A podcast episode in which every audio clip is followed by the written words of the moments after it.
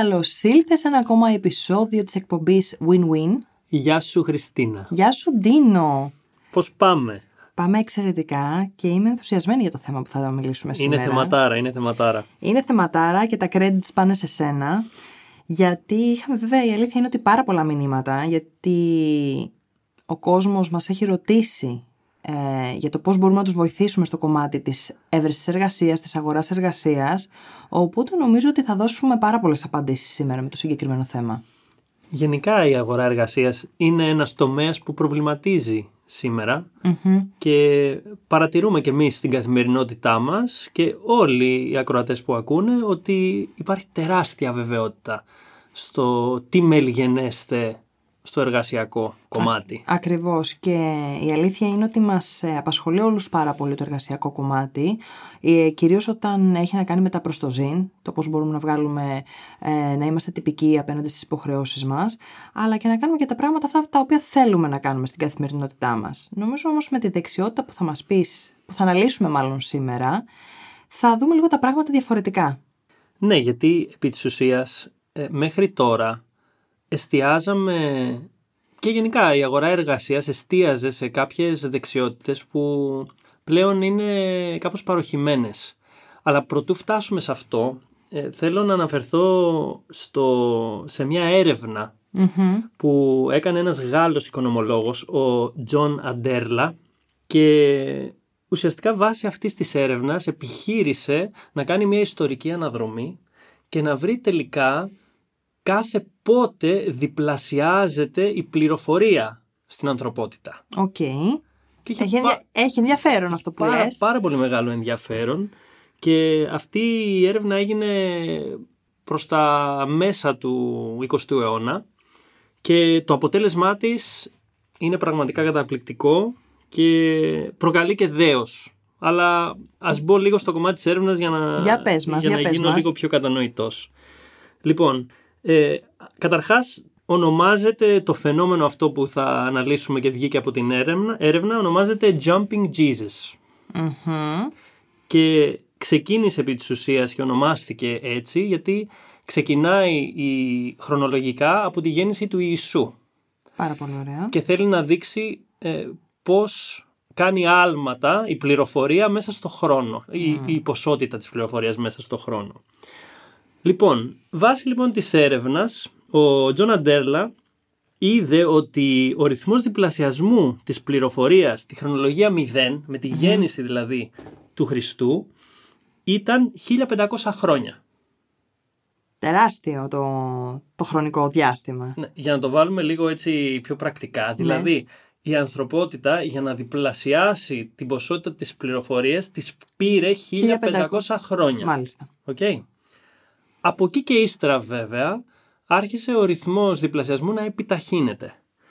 Ο ρυθμός διπλασιασμού λοιπόν της πληροφορίας από το 1500 μετά Χριστού με και μετά ήταν 250 χρόνια. Βλέπουμε ότι μειώνεται αισθητά ο χρόνος, ναι. Ο χρόνος που ναι. χρειαζόμαστε στην ουσία για να διπλασιάσουμε την πληροφορία. Μπράβο. Δηλαδή από το 1500 μέχρι το 1750 χρειάστηκαν αυτά τα 250 χρόνια προκειμένου να διπλασιαστεί ο όγκος της πληροφορίας. Είμαι πάρα πολύ περίεργη με αυτή την αλλαγή που λες μέσα στο πέρασμα των ετών, να δούμε, να δούμε πού θα καταλήξει αυτή η έρευνα και πώς γίνεται στο σήμερα, πού θα φτάσουμε στο σήμερα. Ναι. Επί της ουσίας η έρευνα σταματάει στο 1990. Mm-hmm. Και αυτό που θα πω τώρα είναι σοκαριστικό. Γιατί ο ρυθμός διπλασιασμού της πληροφορίας το 1990 είναι 18 μήνες. Είναι εξωπραγματική η διαφορά θα έλεγα, όταν κάποια στιγμή χρειαζόμασταν 1500 χρόνια και μετά από αρκετά βέβαια χρόνια, ο ρυθμός άλλαξε και έχει μόνο 18 μήνες. Σε μια έρευνα που ολοκληρώθηκε το 1990. Σκέψου τώρα, δηλαδή, τα νέα δεδομένα που πιστεύω ότι η πληροφορία διπλασιάζεται μέσα σε κάποια λεπτά. Πιθανότατα. Δεν έχουμε ουσιαστικά δεδομένα γι' αυτό, αλλά φτάνει αυτό για να φτάσουμε σε ένα συμπέρασμα. Το συμπέρασμα είναι ότι πάρα πολύ σύντομα η σημερινή πληροφορία και κατ' επέκταση γνώση πάρα πολύ σύντομα γίνεται παροχημένη. Ακριβώς. Το επόμενο λεπτό θα έλεγα. Πιθανότατα. Έτσι, γιατί κάποια στιγμή με, όλους αυτή, με αυτή την ταχύτητα που αλλάζει η πληροφορία, οι γνώσεις, οι έρευνες που γίνονται, έτσι, και στην ιατρική που είδαμε τα τελευταία δύο χρόνια με την ε, πανδημία και τον κορονοϊό, τα πράγματα αλλάζουν σε χρόνο ρεκόρ πλέον. Είναι ραγδαίος ο ρυθμός ανάπτυξης της τεχνολογίας, της πληροφορίας, της γνώσης και αν, τι σημαίνει αυτό, αν εστιάζουμε και κάνουμε ό,τι κάνουμε σκεφτόμενοι αυτά που κάναμε μέχρι χτες, σίγουρα πάμε προς τα πίσω ταχαίως, δεν μένουμε απλά στάσιμοι. Οπισθοδορούμε, οπισθοχωρούμε γοργά. Επομένως, ε, η δεξιότητα που ψάχνουμε, ουσιαστικά, οι δεξιότητες που ψάχνουμε να αναπτύξουμε είναι τελείως διαφορετικές εν έτη 2022 από αυτές που ουσιαστικά έψαχναν οι εργοδότες, οι εταιρείες στα μέσα της δεκαετίας του, στα μέσα του 20ου αιώνα κτλ. κτλ. Έχουν αλλάξει τα πράγματα και αλλάζουν ακόμα πιο γρήγορα. Αλλάζουν συνεχώς τα πράγματα και πιστεύω ότι εκεί θα κρυθεί και όλο το παιχνίδι με τους ανθρώπους που ακολουθούν την ροή των γεγονότων και των εξελίξεων. Ξέρεις τι σκέφτηκα; Για πες. Όταν είδα αυτό το 18 μήνες, το 1990 έτσι λέω, οκ, αν εγώ σπουδάσω κάτι σήμερα και ο τυπικός χρόνος να τελειώσω ένα πτυχίο, ας πούμε, είναι 4 χρόνια Σε 18 μήνες αυτά που έχω μάθει τον 1,5 πρώτο χρόνο, επί της ουσίας, γίνονται παρωχημένα. Ισχύει αυτό που λες και το, θα μιλήσω για ένα δικό μου βιωματικό παράδειγμα. Όταν σπούδαζα στο πρώτο πτυχίο μου πάνω στα οικονομικά λογιστικά, τα πράγματα που μάθαινα τότε στην τότε λογιστική, ok, okay, υπήρχαν οι πυλώνες, οι βασικοί πυλώνες που δεν έχουν αλλάξει μέσα στα, μέσα στα χρόνια, όμως άλλαξαν πάρα πολλά πράγματα και επί της ουσίας τη δουλειά την μάθαινα πάνω στην εργασία μου. Γιατί ο ρυθμός άλλαζε, η γνώση άλλαζε, ε, συνεχώς, συνεχώς ερχόντουσαν νέα πράγματα και νέα γνώση και πάνω στη δουλειά έρχονταν αυτές οι αλλαγές. Και βέβαια η αγορά είναι αμήλικτη, έτσι. Δεν κοιτάει το τι διδάσκεται στο πανεπιστήμιο, στην οποιαδήποτε σχολή ή οτιδήποτε. Η αγορά ισορροπεί μόνη της. Ακριβώς, ακριβώς, ακριβώς. Οπότε ξεκινήσαμε επί της ουσίας παλιότερα να, να έχουμε στο μυαλό μας Α πούμε, ένας εργοδότης έχει στο μυαλό του να προσλάβει κάποιον. Αυτό που είχε στο μυαλό του είναι αν έχει υψηλό IQ, που λέγαμε παλιότερα. Mm-hmm, ετσι Αυτός ο, ο δείκτη. Ευφυα. Μπράβο. Ο δείκτης ευφυα. Το IQ λοιπόν ήταν πολύ παλιότερα. Δηλαδή ουσιαστικά τι μετρούσε αυτό το πράγμα, την ποσότητα και την ποιότητα της γνώσης που έχει κάποιος. Ακριβώς. Στην πορεία είδαμε μια εξέλιξη αυτού του πράγματος και είδαμε ότι επειδή άρχισαν να γίνονται πιο γρήγορα τα πράγματα, ότι πάρα πολύ σημαντικό ε, έγινε το EQ. Που σημαίνει ότι δεν χρειαζόμαστε να είμαστε μόνο καλοί στη γνωση αλλά είμαστε, είναι πολύ σημαντικό να μπορούμε να έχουμε και μια συναισθηματική ευθεία για να μπορούμε να ανταποκρινόμαστε σε όλα αυτά τα οποία συμβαίνουν γύρω μας. Μπράβο, το EQ λοιπόν είναι το Emotional Quotient, δείκτη συναισθηματικής ευθείας. Ωστόσο, επειδή τα πράγματα εξελίσσονται, πλέον υπάρχει ένας καινούριος δείκτης. Και... αυτό το δείκτη, Ντίνο, περιμένω το Και είναι η, η, νούμερο ένα δεξιότητα που αγνοεί το 99% των ανθρώπων στην αγορά εργασίας. Μέχρι τώρα. Γιατί τώρα θα τους πούμε ποιος είναι αυτός ο δείκτης και πιστεύω θα αλλάξουν πάρα πολλά πράγματα και καλό θα είναι να μοιραστούμε και έτσι και προσωπικά μας παραδείγματα πάνω σε αυτό για να ναι. δουν οι άνθρωποι πώς λειτουργεί. Είναι, είναι πολύ σημαντικό. Λοιπόν, ο δείκτης αυτός λέγεται AQ, είναι από το Adaptability Quotient, ο δείκτης προσαρμοστικότητας λοιπόν, ο δείκτης ευελιξίας μπορεί να το πει κάποιος και έτσι ένας ορισμός της προσαρμοστικότητας είναι η ικανότητα να προσαρμόζομαι σε μία ή περισσότερες αλλαγές σε πραγματικό χρόνο. Έτσι. Το πόσο γρήγορα και κατάλληλα θα έλεγα εγώ μπορώ και προσαρμόζομαι στις νέες συνθήκες που προκύπτουν. Γιατί όσο καλά και να είμαστε προετοιμασμένοι, η ζωή είναι συνεχώς μεταβαλλόμενη.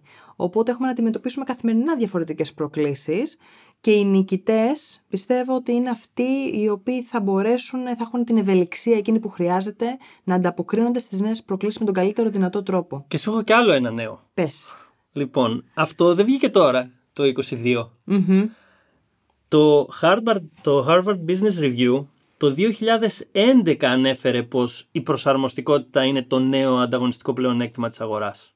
Και πόσο μάλλον ισχύει περισσότερο σήμερα. Έτσι. Άρα λοιπόν σίγουρα είναι σημαντικό να έχουμε μια βάση, κάποια θεμέλια, κάποιες δεξιότητες. Ωστόσο, είναι ακόμα πιο σημαντικό να δένουμε αυτές τις δεξιότητες με αυτήν της προσαρμοστικότητας. Να μάθουμε να γινόμαστε πιο ευέλικτοι. Ε, κοιτάζοντας και εγώ τις σημειώσεις μου, είδα ένα εξαιρετικό απόφθεγμα του Άλβιν Τόφλερ, ο οποίος είπε το εξής «Οι αγράμματοι του 21ου αιώνα δεν είναι όσοι δεν ξέρουν να διαβάζουν και να γράφουν, αλλά εκείνοι που δεν μπορούν να μαθαίνουν, να ξεμαθαίνουν και να ξαναμαθαίνουν».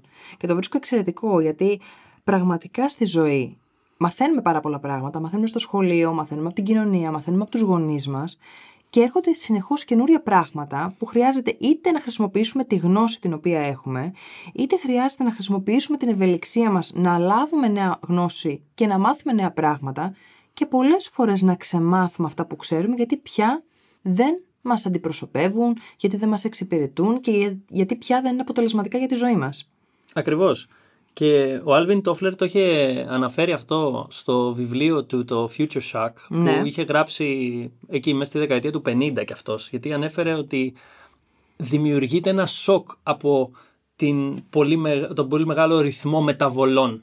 Και είχε προβλέψει ότι με βάση το ρυθμό που γίνεται, ότι ο, ο κόσμος θα πάθει κάποια στιγμή ένα σοκ και δεν θα ξέρει τι να κάνει. Έτσι. Άρα ας προετοιμαστούμε κατάλληλα και ας βάλουμε την ευελιξία στην καθημερινότητά μας. Ας την δούμε, δηλαδή η λύση ποια είναι.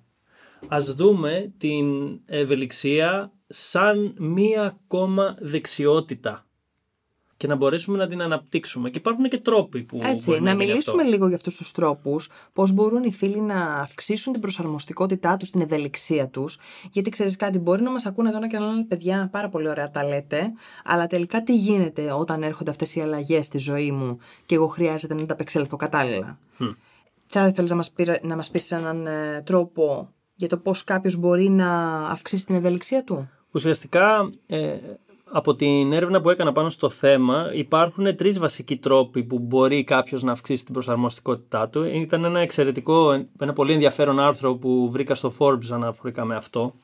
Ε, νούμερο ένα, να έχω ανοιχτό μυαλό. Τι σημαίνει αυτό; Να έχω ανευ- ανοιχτό μυαλό ούτως ώστε να μπορώ να βλέπω τον κόσμο πάντα με μια φρέσκια οπτική να είμαι ανοιχτός σε όλες τις πιθανότητες και να ξέρω ότι ε, ίσως υπάρχουν και εναλλακτικές. Να είμαι έτοιμος δηλαδή να υποδεχτώ τις αλλαγές στη ζωή μου. Αυτό είναι το, το, το πρώτο κομμάτι. Να είναι ανοιχτό το μυαλό μου και να μπορώ να ανταποκρίνομαι σε οτιδήποτε έρχεται με μια ανοιχτοσιά, να το πω έτσι. Και όχι μόνο ανοιχτό μυαλό, εγώ θα ήθελα να προσθέσω να έχουμε και ανοιχτή καρδιά για να είναι στην ουσία η ενσυναίσθηση την οποία αναφέραμε και λίγο νωρίτερα, ώστε να βλέπουμε τον κόσμο όχι από, μια, από την προσωπική μας οπτική μόνο, αλλά και από την, προσω- από την οπτική του συνανθρώπου μας. Στην ουσία να μπούμε στα παπούτσια του άλλου, να επικοινωνήσουμε με τον άλλον στη δική του τη γλώσσα και να αφήσουμε αυτό το συνέστημα να λάβει χώρα τελικά και να μας βοηθήσει να εξερευνήσουμε τα νέα μονοπάτια που ανοίγονται μπροστά μας. Αυτό είναι το δεύτερο κομμάτι επί της ουσίας. Και ε, επειδή πολλοί μπορεί να αναρωτιούνται πρακτικά τι σημαίνουν όλα αυτά. Okay, το, το να έχω ανοιχτό μυαλό πρακτικά σημαίνει ότι μπορώ να βάλω πιο ψηλά τον πύχη στην ζωή μου. Μπορώ να αμφισβητήσω αυτά που νομίζω ότι ήδη ξέρω, γιατί υπάρχουν άλλα πράγματα που δεν τα γνωρίζω και μπορώ επίσης να δω τι κάνουν οι υπόλοιποι στην αγορά, τι κάνουν οι πρωτοπόροι στην αγορά, αυτοί που προκαλούν τις αλλαγές, οι λεγόμενοι disruptors, αυτοί τι κάνουν στην αγορά για να ανοίξω περισσότερο το, το μυαλό μου. Οπότε αυτό είναι το, το πρακτικό κομμάτι και στο κομμάτι της ανοιχτής καρδιάς ε, το είπες ήδη αυτό το πράγμα. Το να μπορώ να μπω στη θέση του άλλου, Έτσι. να δω και τη δικιά του οπτική. Ε, και ένα τρίτο κομμάτι είναι να έχω ανοιχτή θέληση και αυτό θέλει λίγο επεξήγηση, έτσι. Γιατί θέλω να αφήνω στην άκρη το εγώ μου και να καλωσορίζω οποιοδήποτε φόβο και οποιαδήποτε δυσφορία που μπορεί να Έχει το συνεπάγεται. άγνωστο, Μπράβο, έτσι. οτιδήποτε δεν γνωρίζω και μου προκαλεί ε, όλη αυτή την ανησυχία. Είναι πάρα πολύ σημαντικό λοιπόν αυτό και πρακτικά αυτό σημαίνει ότι χρειάζεται να συνειδητά να ξεβολεύομαι. Να μπαίνω στη διαδικασία δηλαδή να κάνω καινούργια πράγματα για να ανακαλύπτω καινούργια πράγματα. Έτσι. Γιατί μέσα από τη διαδικασία θα μπορέσουμε να αναπτύξουμε νέες δεξιότητες, να γίνουμε πιο γρήγοροι σε όλα αυτά τα είδη που ήδη γνωρίζουμε και στην ουσία να ξανασεστήσουμε ε, τον εαυτό μας στα, απέναντι στις νέες προκλήσεις τις οποίες υπάρχουν, έτσι, και να δούμε πόσο μέσα από τη διαδικασία θα γίνουμε αποδοτικοί και να ανασύρουμε και τα χαρακτηριστικά επιπλέον δεξιότητες και χαρακτηριστικά που χρειαζόμαστε απέναντι στις νέες προκλήσεις. Ναι, επίσης χρειάζεται λίγο να δούμε επειδή πλέον τα πράγματα κινούνται πάρα πολύ γρήγορα, πρέπει να αναπροσαρμοστούμε και εμείς σε σχέση με το χρόνο. Και ε, άκουσα σήμερα το πρωί σε ένα, στο Instagram, σε ένα reel, Ναι. ε, ότι έλεγε ο Elon Musk ότι ε, αν βάλω στον εαυτό μου να κάνω κάτι σε δύο εβδομάδες, θα γίνει σε δύο εβδομάδες. Αν βάλω στον εαυτό μου να το κάνω σε μία μέρα, θα γίνει σε μία μέρα. Ακριβώς. Άρα μήπως χρειάζεται να ξανασκεφτούμε το πώς αντιλαμβανόμαστε τον χρόνο και την παραγωγικότητα. Παράδειγμα. Εξαιρετικό παράδειγμα. Εγώ όμως τώρα θέλω να σου κάνω μια προσωπική ερώτηση. Για πες, αυτά και μ' να μου αρέσουνε. πεις πόσο πολύ ευέλικτος θεωρείς ότι είσαι. Από μια κλίμακα από το 1 μέχρι το 10. Κοίταξε, θεωρώ ότι είναι από τα καλά μου προσοντα η ευελιξία και η προσαρμοστικότητα. Ε, θα πω ότι είναι ψηλά. Τώρα, κανείς δεν είναι τέλειος. Σίγουρα υπάρχει περιθώριο βελτίωσης, οπότε θα βάζα στον εαυτό μου ένα 7, εκεί περίπου, 7, 8, κάπου εκεί. Θα βάζα τον εαυτό μου. Και ποιο είναι το νούμερο ένα γεγονός που συνέβη και χρειάστηκε να χρησιμοποιήσεις και να καλλιεργήσεις τη συγκεκριμένη δεξιότητα; Της ευελιξίας. δεν είναι ένα γεγονός. Ξέρεις, ε, θεωρώ ότι επειδή έχω ασχοληθεί με πολλά διαφορετικά πράγματα, αντικείμενα, ε, δράσεις, από ε, προσωπική επιχείρηση, από ε, εργαζόμενος σε, σε άλλη εταιρεία, από εθελοντισμό, από ε, events, από ό,τι, ό,τι μπορείς να φανταστείς. Ε, θεωρώ ότι όλα, αυτε, όλα αυτές, αυτές οι δραστηριότητες, οι ε, διαφορετικές, σου χτίζουν αυτή την προσαρμοστικότητα και αυτή την ευελιξία.